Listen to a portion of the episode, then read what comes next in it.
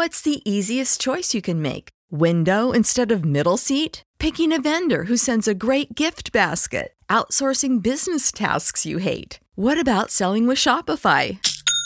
Whether you're selling a little or a lot, Shopify helps you do your thing, however you cha-ching. Shopify is the global commerce platform that helps you sell at every stage of your business. From the launch your online shop stage to the first real life store stage, all the way to the did we just hit a million orders stage. Shopify's there to help you grow. Whether you're selling scented soap or offering outdoor outfits, Shopify helps you sell. Wherever and whatever you're selling, Shopify's got you covered. Sign up for a $1 per month trial period at shopify.com slash try. Go to shopify.com slash try now to grow your business, no matter what stage you're in. Shopify.com slash try.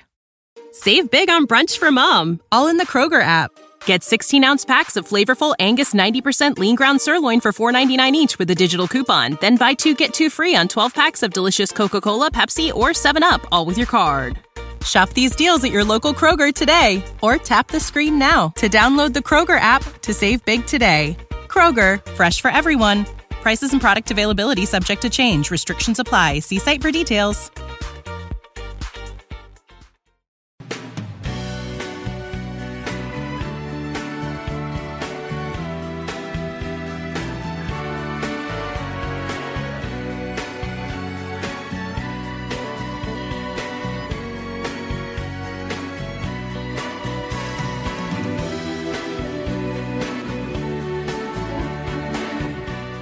La sindrome di Nomeru. Antonio Moschetello. Presentano Tankacast. Aneddoti nipponici per acchiappi targetizzati.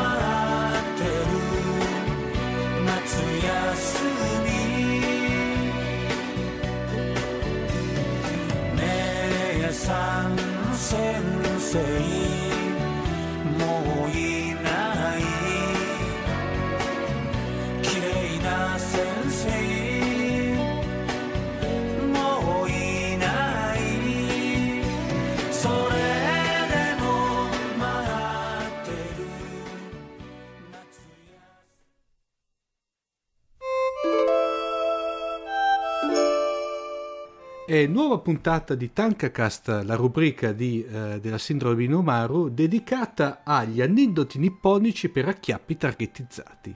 E ovviamente abbiamo qui il nostro, il nostro conduttore, la nostra guida in questi aneddoti e, e curiosità dal sollevante, Antonio Moscatello. Ciao Antonio. Ciao, per fortuna non hai detto esperto di acchiappo perché non sono esperto, però diciamo, spero che i miei aneddoti servano, servano allo scopo.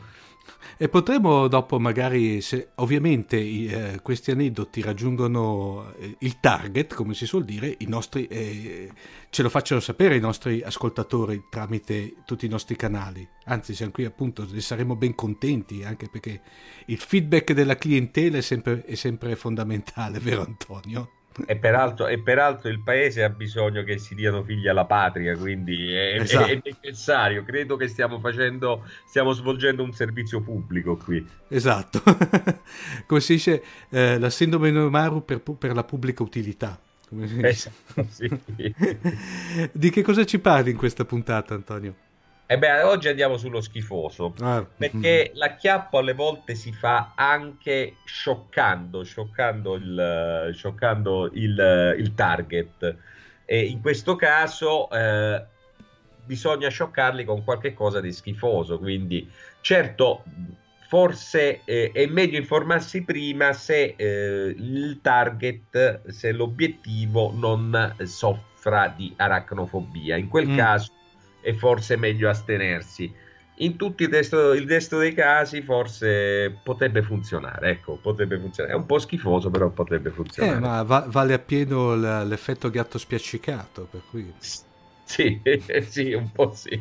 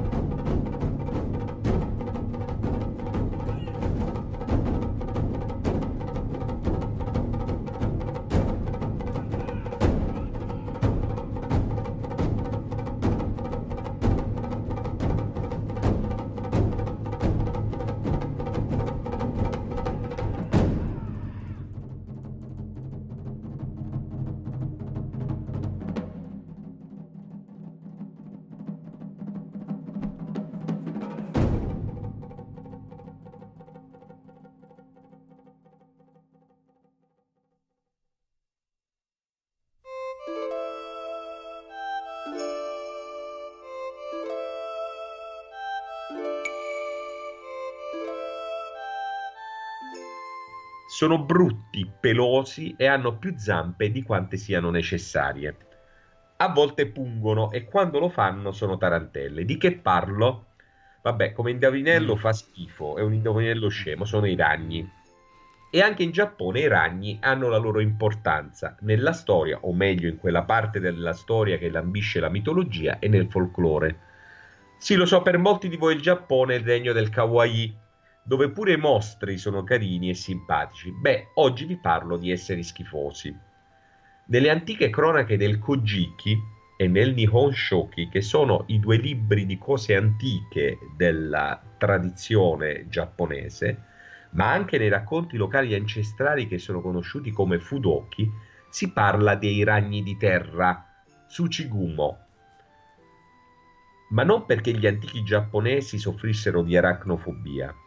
Probabilmente in questa man- maniera erano chiamati eh, off- in, in, modo offensivo gli abitanti indigeni della, dell'arcipelago che man mano il regno di Yamato andava conquistando.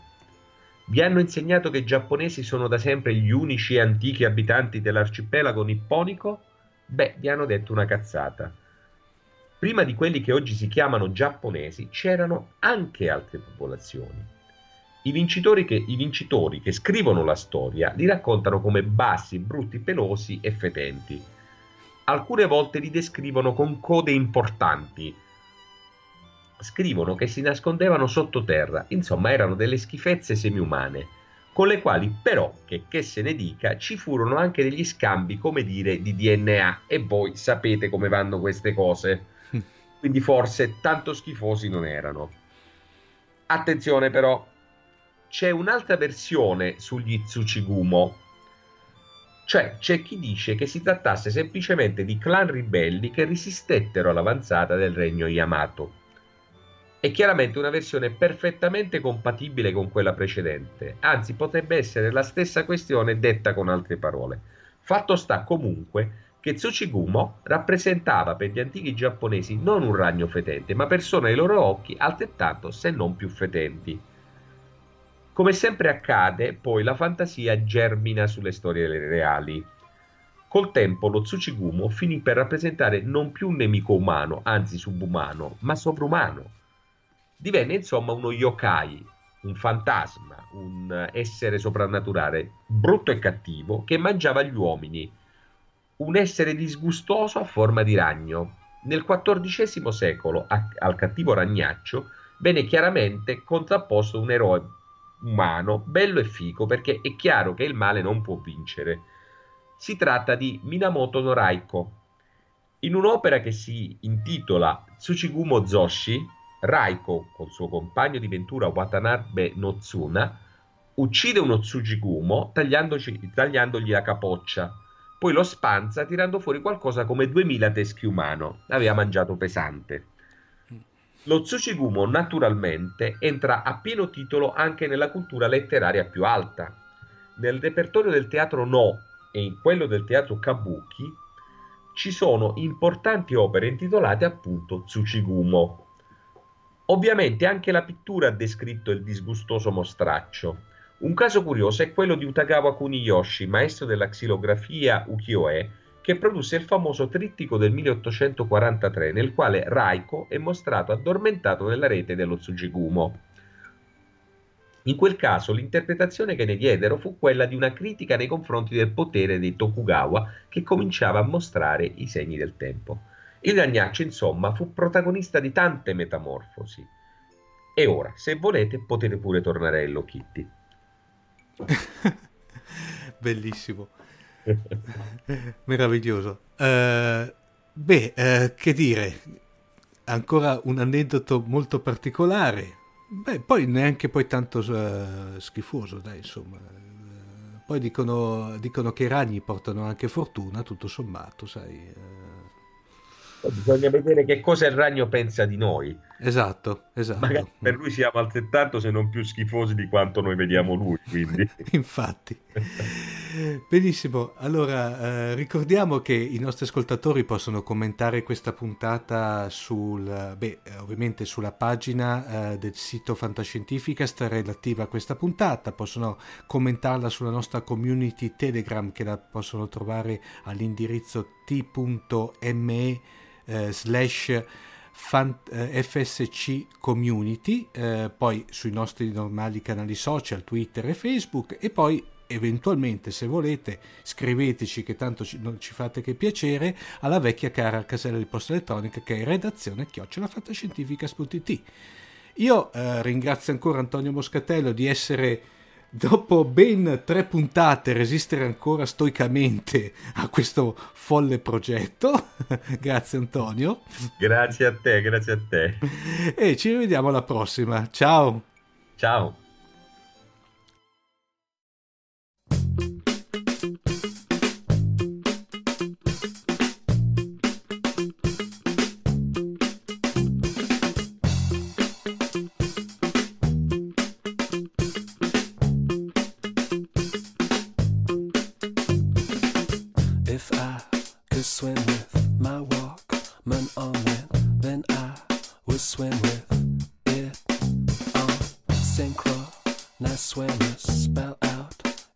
Avete ascoltato la sindrome di Inomaru, un viaggio semiserio nella realtà quotidiana del sollevante. Da un'idea di Marco Casolino e Omar Serafini. www.fantascientificast.it Email redazione chiocciolafantascientificast.it Tutte le puntate sono disponibili sul nostro sito, su Apple iTunes e su Podbean all'indirizzo podcast.fantascientificast.it. Potete seguirci ed interagire su Facebook alla pagina Fantascientificast e su Twitter sul profilo Chiocciola Fantascicast. Se volete potete lasciarci una valutazione a 5 stelle su Apple iTunes ed offrirci un giro di sushi o un bicchiere di sake tramite una donazione PayPal utilizzando l'apposito bottone sul nostro sito. Nessun byte e nessun giapponese sono stati maltrattati durante la produzione di questo podcast. Sayonara.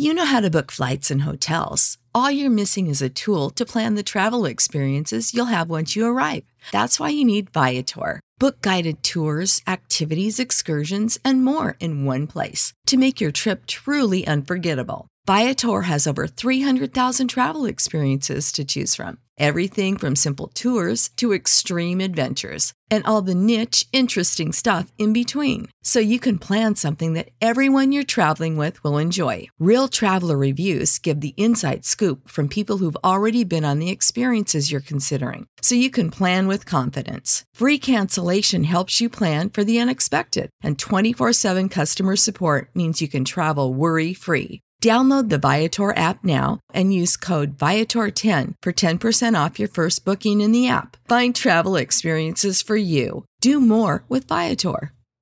Sick of being upsold at gyms?